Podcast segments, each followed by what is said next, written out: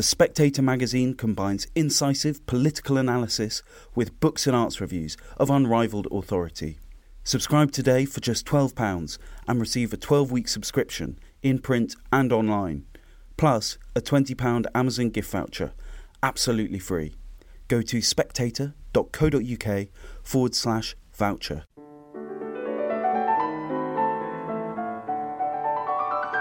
Hello and welcome to Table Talk, the Spectator's food and drink podcast.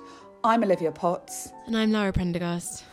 And today we are delighted to be joined by Tommy Banks. Tommy is the head chef and owner of the Michelin starred Black Swan pub in Oldstead and the restaurant Roots in York. Along with his brother James, he's recently launched Banks Brothers, a range of canned wine. Tommy, welcome to Table Talk. Thank you for having me. It's great to be here. Tommy, as listeners know, we always start with the same question, which is what are your earliest memories of food? Quite humble ones. I grew up on a farm, so we're sort of a farming family, really small farm. And I guess my food memories would be quite different to a lot of people. So we had like our own hens, so we'd always go out collecting eggs every day. That was a children's job, or uh, we'd milk a cow on a morning. So uh, I definitely have a memory of drinking sort of warm milk straight from the cow, which is quite sort of sweet and, and things like that. But I, I think the overwhelming memory be my grandparents lived next door on the farm and they would cook Sunday dinners. So it'd be like slow cooked lamb. And then we'd have a vegetable plot. So they would grow little Maris Bard potatoes and they had an apple mint plant and they always used to, it was back, it was obviously 90s. So it was when everyone cooked everything in a pressure cooker. So the potatoes would go in the pressure cooker with all the mint. And I just remember potatoes, mint, and lamb being like this Sunday staple, which which I to be honest, I still cook a lot of dishes which are potato, mint, and lamb because it's a great combination. It sounds like food was an important part of family life for you growing up. Yeah, very much so, but very very different to sort of the food that is part of my life today though. Like we did we wouldn't have known what a Michelin star restaurant was, certainly not no idea like my family all was very proud of anything that we'd grown ourselves you know like uh, if it was peas or potatoes or the, the milk or the eggs it was like oh this is proper food you know it was all sort of very oh, as farmers are very proud of their ingredients. But that was about as far as uh, the culinary side went really. My mum was a decent cook. It was all um, delia smith recipes. So we always had a delia smith recipe which is which is really tasty and then when I got a little bit older, I think I was about eight at the time, mum and dad started a bed and breakfast out of the farmhouse. So we'd always have guests. So then that's sort of the first foray into hospitality. So every morning, getting ready for school, they would be in the breakfast service which was uh, six people who'd pre-ordered their dinners, but it was almost more like Gordon Ramsay's kitchen nightmares. They were, you know, fly. You'd think they were cooking for about forty-five people every morning, so uh, that was quite interesting. But uh, you know, they cooked a nice breakfast. But there was sort of early food memories. We had a lot of we had a lot of cooked breakfasts for tea actually, because that's what we had in stock for the bed and breakfast people. And what about school food? Do you have happy memories? Uh, I mean, I went not necessarily. I, I ate when I was a child. I ate a lot. I was very active. I played lots of sport. I was always running around. I always remember just being famished.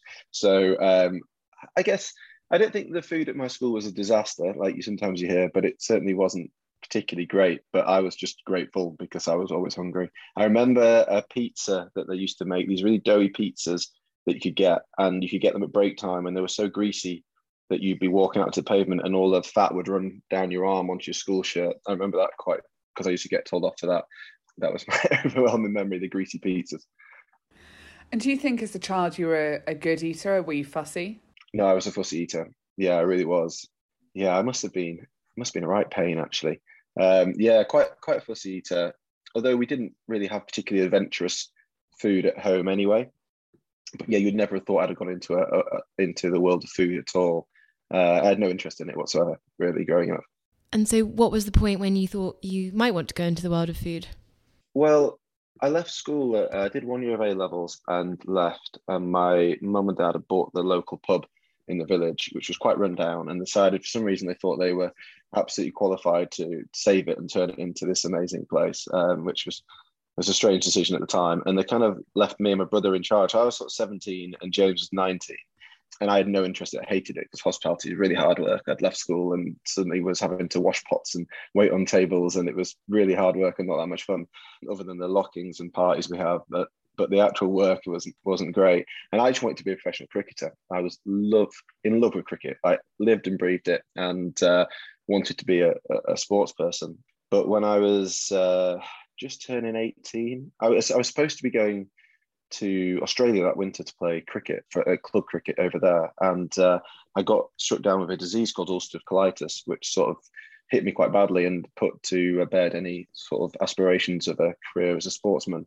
And then it was when I was suffering with that that I just started to. I was really desperate to, as a young person, I didn't have any sort of qualifications from school or any sort of real prospects. I was just determined to make something of myself. And uh, t- I think on TV at the time, chefs were starting to become really prominent. Gordon Ramsay was really big at the time, and and it was sort of the cool thing was was TV cooking. So I started watching a lot of that, and then obviously there was an easy outlet because you could get into the kitchen at the Black Swan and, and cook and it sort of one thing led from another from there. And I think my sort of obsessive nature went from cricket, which I still am very passionate about, but into food. Uh, and that was the, the sort of changing moment. So by the time I was sort of 20, 21, I was just obsessed and wanted to be wanted to be the best chef, sort of thing, instead of the best cricketer. Do you remember any of the early dishes you cooked? And were they successful? Oh, I I think there would have been some interesting ones. I think it might be a nice way of putting it. I always sort of wonder what it must have been like in the early days when guests came to eat uh, my food and whether any of it was was any good really. But I think the experience would have been quite novel. I used to do some some sort of very strange things. I remember when I discovered dry ice, and I used a lot of that because that seemed like a good thing to do.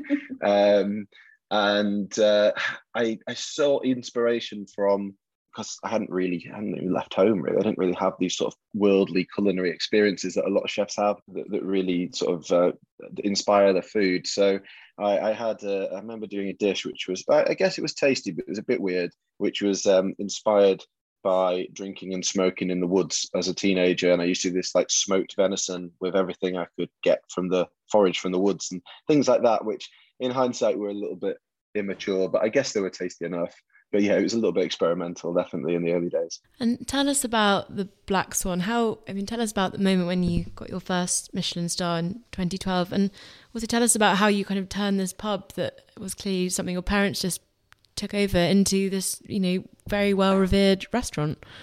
Yeah, I'm still figuring it out. Really, it was it's a strange one. We um so we took over in 2006, and by sort of 2007, I was interested in food. But then, of course, in 2008, the recession hit, and uh, that was terrible for, for pubs and, and restaurants as well, but up and down the country. And we had a, a modest little business, but then overnight, it suddenly became like people were just penny pinching, weren't they? People didn't go out and eat out on a Wednesday night or something anymore because, um, you know, times weren't great. And um, I was actually reading Marco Pierre White's autobiography of all things, and he was talking about in the late 80s when there was the recession and he was opening Harvey's and the piece of advice he was given was in a recession, put your prices up, not down. And we'd instantly gone for these sort like two for one steak night sort of things that you do in a pub. But we're in the middle of nowhere. No one's traveling into the middle of nowhere for a bargain, are they? So I kind of came up with the idea that we should try and make it as good as we could, because if we were going to survive, people would have to need a reason to travel out to us. So that was sort of the mantra. How we were going to go about doing it, we didn't really know. So for between I'd say 2008 and 2012, 2013, we just were very, very quiet. There was nights we used to open for nobody and close again. You know, we'd have zero booked.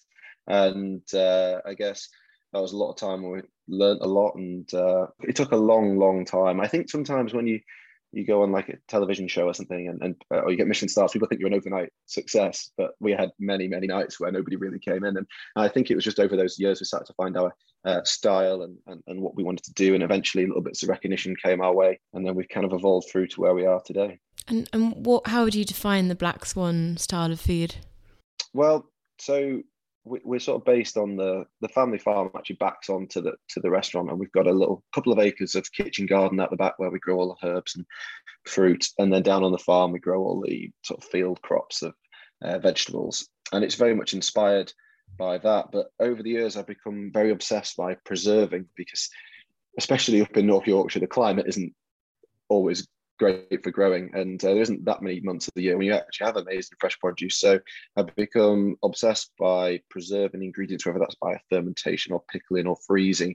And I have these great lockers of preserved ingredients, which forms the sort of palette of ingredients that we cook with and the sort of whole DNA of the food. So I think like when we make a sauce, that we wouldn't use say soy sauce in it or um, like a certain thing. I'm trying to think of like red wine vinegar or something like that. Normal things you'd find in cooking, it would be a little bit of fermented gooseberry juice, or it might be a bit of fermented mushroom juice, or a bit of pickling liquor off this, or some whey that we've used from yogurt making from milk, or something like that. So it becomes the, the food I think is, is I like to think is totally unique, but I know this is what all chefs say, but it's very flavor led. It's all about big flavorful things. I, I think I think the food's quite refined, but it's more about it being really delicious than anything. I I hate nothing more than pretty little things that taste of nothing. You were very young when the Black Swan received its Michelin star. You, were, I, th- I think you're still the youngest UK chef to have received a Michelin star. Did it did it go to your head?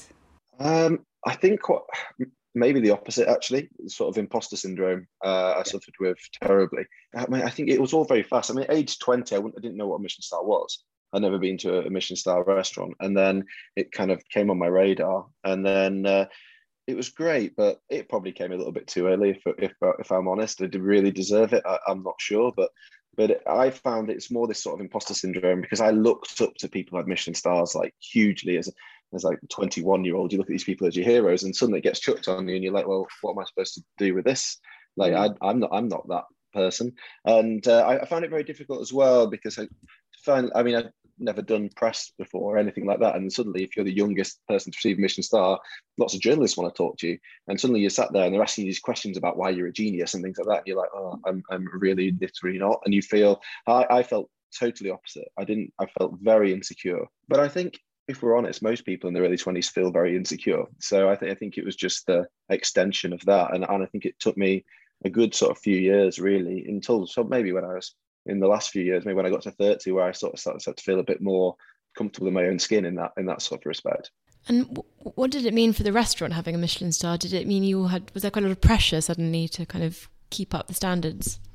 Yeah, I think so. I mean, I think that I think we already had that I'd already had that pressure anyway because um, you know we're a family business and we don't have big backers or anything like that in, in a restaurant. We don't have any backers, so it was always kind of had to be successful that because that's our livelihood. So I think I always felt that pressure, but potentially people offer their opinion a little bit more um, when you get a Michelin star. So therefore, uh, that brings a whole different thing to deal with. And I, I think I felt maybe not the, not the pressure to make sure everything was brilliant all the time and because that was always there and something that I thrived upon but more how to deal with other people's expectations as well as your own I think uh, definitely became a new factor and something we had to sort of learn very fast.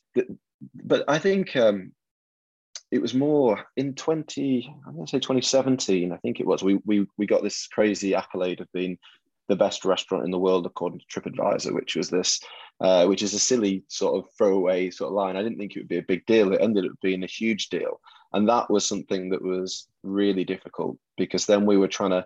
It was a ridiculous thing because you can't really say what the best restaurant in the world is because to one person it might be a local fish and chip shop, and to another person it might be a three Michelin star restaurant in Lyon. You know, like it's it's very subjective, isn't it? And obviously we're not the best restaurant in the world and we never have been or will be. However, if you have those headlines printed about you, that brought a whole different level uh, to even the Michelin star, to be honest. I, I remember one particular guy, this really portly American man who'd flown over on his private jet and he requested to speak to me and I was busy in between two services, went out to speak to him and he was just like, yeah, um, I think the Black Swan's quite good. I was like, all right, cool. Um, he said, but yeah, I, I wouldn't say it was worth me flying over for this meal. And I was like, yeah, fair enough. You know what? I probably wouldn't have flown to America just to eat here either. But you know, like you've done it. It's like I don't know what you want me to say. Like it's like he was like, well, I've been to Noma and I think that's better. I was like, yeah, like yeah, okay, cool. And that, that was the kind of thing you were kind of ah, people came with such unrealistic expectations. Like like if you almost if you said the best restaurant in the world, the experience could almost be out of this world almost is what people are expecting and you can't you can't fulfill those sort of expectations at all especially in a tiny pub in the middle of nowhere but uh, we, we definitely tried your whole restaurant career has obviously been in the north of england we've seen particularly with the latest michelin results that have come out the, a, a huge increase in representation of those northern restaurants and a sort of recognition of the northern culinary scene. You were sort of there from the beginning with that. It must be something you feel really proud of. Yeah, ab- absolutely. And I, I think actually you see more and more places, if we're talking specifically about Michelin, get recognised in rural areas as well. It seems actually sometimes in the cities outside of London, there isn't as many Michelin stars as actually just in the middle of nowhere. It seems that food has become a real destination thing nowadays. Um, but it, it's no surprise to me, though. I mean, when I go to great restaurants in London, they are littered with all of the produce from where I'm from. And it's no surprise that really a lot of chefs come up here and, and cook really well because everything's there for you really in nature and you just you just need to to cook it nicely. So uh, yeah i'm very pleased. And i think it is also uh, as you said that's a snowball effect as well. Once once you get one great place and you get another great place and then it becomes this sort of destination. And uh, definitely feel a lot of our guests are on are on a culinary tour of the north for sure and in 2018, you opened Roots. Tell us about Roots. So Roots we opened in York. So that was our second restaurant. Yeah, so we started off as a small plates restaurant, which was uh, really busy. So we went from running the Black Swan that was tasting menu and small to doing like 120 people on a Saturday night with this busy bar upstairs, and like it was wicked fun. But if I'm honest, I was a bit out of my depth with it. We um, we bit off maybe a bit more than we could chew, but it was like a really it was one of them places that was really cool to go as a customer, but as a person running it, it was it was hard work. And uh, when the pandemic hit, Worsley closed, and we looked at it and we thought, do you know what? It's going to be difficult to try and run this hustle bustle place when we've got social distancing rules in place, etc. So we changed it to uh, a tasting menu restaurant, a bit like the Black Swan, and we just thought like let's just we've got enough dishes in our repertoire, enough sort of creativity that we want to we want to express ourselves. So let's just do another restaurant and and start again. So actually, after only two years of being open, we reopened it as a totally different thing, and within six months we won a Michelin star, which was which was fantastic, and. Uh, we're definitely much better at operating uh, Michelin tasting menu restaurants than we are at hustle bustle small plates for sure. but you live and learn, don't you? You've, you I mean, that's a, clearly a good example of, of pivoting under difficult circumstances. You also did that with the uh, the Made in Oldstead home delivery boxes, but now you've opened a, can, a canned wine business. Tell us, tell us about Banks Brothers Wine. So Banks Brothers Wine, yeah, it's something I'm really proud of. For a long time, we've always, my brother is the sommelier in the business and uh, real expert in wine. His passion is sort of buying and importing wine. And um, he literally goes to bed with wine lists from companies and reads through to see if he can find any bargains. He's, he's really, really sad. So it's been a big sort of part of our business plan for a long time. And uh, what we've done historically is we'd always imported wines and put no label on them. So we always have like three or four unlabeled bottles on uh, our wine list, which were the real bargain. So like regular customers would just go, oh, I'll have a bottle of unlabeled because they knew that we would have chosen it and it would have been great. And usually they were sort of things from a really respected vineyard, but they had a, a, tank of Pinot Noir, which they didn't actually have a use for. And we were like, okay, well, it tastes delicious. We'll take the whole thing, bottle it, we'll take it. And um, when the sort of pandemic hit in South Africa, they brought these awful rules in of almost, they have a lot of alcohol uh, related uh, problems in terms of the illnesses in hospitals in South Africa. So they decided they would just stop people from drinking as much as possible to try and uh, take down the pressure on the hospitals. And one of the silly rules that they made was that they would um, stop their vineyards from um, being able to produce sell the wine that they just produced. And March is harvest time in South Africa, so all of these vineyards have got full tanks of wine and no route to market. So a few months on, and we were talking to people out there, and they're like, "This, we're just being our industry's being destroyed." When you got a year on for the next harvest, they're actually having to pour wine away down the drains in order to relieve room for this year's harvest. So it was a real terrible time. So we were like, "Okay, well." James came to me and said, "Look, I really want to invest as much as we can in South African wine and just find these this wine that could be wasted at home and try and help out some people who we've got good relationships with, worked for a long time." And I was like, yeah, that sounds cool. Like, but maybe we, we're going to have to, if we're going to do this a lot, we're going to have to design a label and actually stop doing that unlabeled and get a label. And I thought about it for a bit and I was like, why don't we put it in cans? I just think it'd be cool. And he was like, well, what's your reasoning? And I was like, oh, I had to think of a pitch on the fly. Um, but main, my main reason, actually, there's lots of great sustainable reasons. Cans are infinitely more recyclable. They weigh a lot less when it comes to shipping as well. But my main reason was actually the portion size. So can is 250 mils and uh, I find certainly at home that and we've just got a little girl, so all the time that Charlotte was pregnant, if I open a bottle of wine at home, she wasn't drinking. I go back. If I drink the whole thing, then I feel rubbish the next day. And if I drink half of it, I then go and work service the next four nights in a row. And I come home and it's stale and I pour it down the sink. And I think that's a reality for a lot of people. So the idea of Banks Brothers was that we would can some really amazing wines because a lot of canned wine is sort of a bit fancy free, isn't it? It's kind of it's to a price point and it's to sort of for drinking, not necessarily for matching with food, for instance. Mm. Um, so we we can some seriously good wines, and then it would give people opportunity just to try different things, uh, and also the kind of wines which are expensive. There'd be thirty pound a bottle, maybe in a in a, a nice wine shop. You could just buy a third of a bottle in a can. It's less of a an investment. And it's uh, i think it's uh, one of the great things is it encourages people to try things they might not necessarily have tried before. But it's so much fun because i just get to literally taste wines and decide which ones we want. It's the easiest part of all the jobs that i do in our business is the Banks Brothers. It's the one that I enjoy the most as well, and and, it, and it's done really well. And I think uh, there's a lot of scope to go further. We'd like to uh, next year we have some French wines coming in, which should be cool. Uh, I'm not sure how the French feel about people putting their wine in cans, but um, I'm sure they're going to have to get over that. and Tommy, when you're away from the Black Swan, you're at home. What do you tend to cook for yourself and your family? really enjoy cooking at home actually so for a lot of years i really didn't i think i was just so cooked out but I find it quite a relaxing thing to do. I think like all people at home, you actually, even though you're a chef, you end up doing the same things over and over. That's what everybody says, isn't it? You kind of end up with these sort of stuck on these uh, recipes. Most weeks we have a pretty mean jambalaya, actually. Um, of all things, it's pretty random. I really like doing slow cooks though, like stews. You know, if it was a day off, like you put something in the oven on the morning and then go out all day and come back and rustle something up. That was, that would be my absolute favorite. And do you have a sweet tooth? Yeah, I have a tooth for everything. To be honest, I'm just greedy. I just really like food.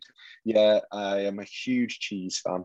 Absolutely love cheese, but yeah, sweet tooth. Yeah, I think my all-time favorite dessert is like a lemon tart, something like that. Uh, or one thing we make a lot at home is an apple tarte tatin in winter because it's just easy and quick and just seriously delicious. So yeah, yeah. And Tommy, as listeners know, we we normally finish with a question about what, what would your desert island meal be? If I was on a desert island, I'd, I'd need entertainment as well as food. And I love cooking. So I think I'd probably try and trade off against the meal and say, look, I'm on a desert island. Surely the sea around me is full of amazing fish which I probably never cooked with before because I'm guessing, I'm hoping on the desert island, the waters are a little bit warmer than Scarborough and Whitby, which is our nearest coastline. So I'm thinking there's going to be some, lots of exotic fish. So instead of that, could I have like a really cool kitchen set up, like like really cool big barbecue, and then I could just cook fish to my heart's content, and that would keep me occupied as well. So rather than a meal, I'm just going to have lots of exotic fish, which I don't even know the name of, and hopefully it's not poisonous, and cook it over open flames, and that's going to keep me content on this desert island. And to drink alongside? Uh, Banks Brothers uh, wine, of course. Um, I could just, uh, you know, make a little rock pool and just keep my cans cool in there, and uh, that would be my perfect match. Yeah. well, Tommy, thank you very much for joining Table Talk. Thank you for having me. Thanks for listening to this episode of Table Talk. If you enjoyed it, please do leave us a rating and review. For more recipes and recommendations, sign up to The Spectator's free monthly food and drink email, The Takeaway, written by me, Olivia Potts. Sign up at www.spectator.co.uk forward slash Olivia Potts.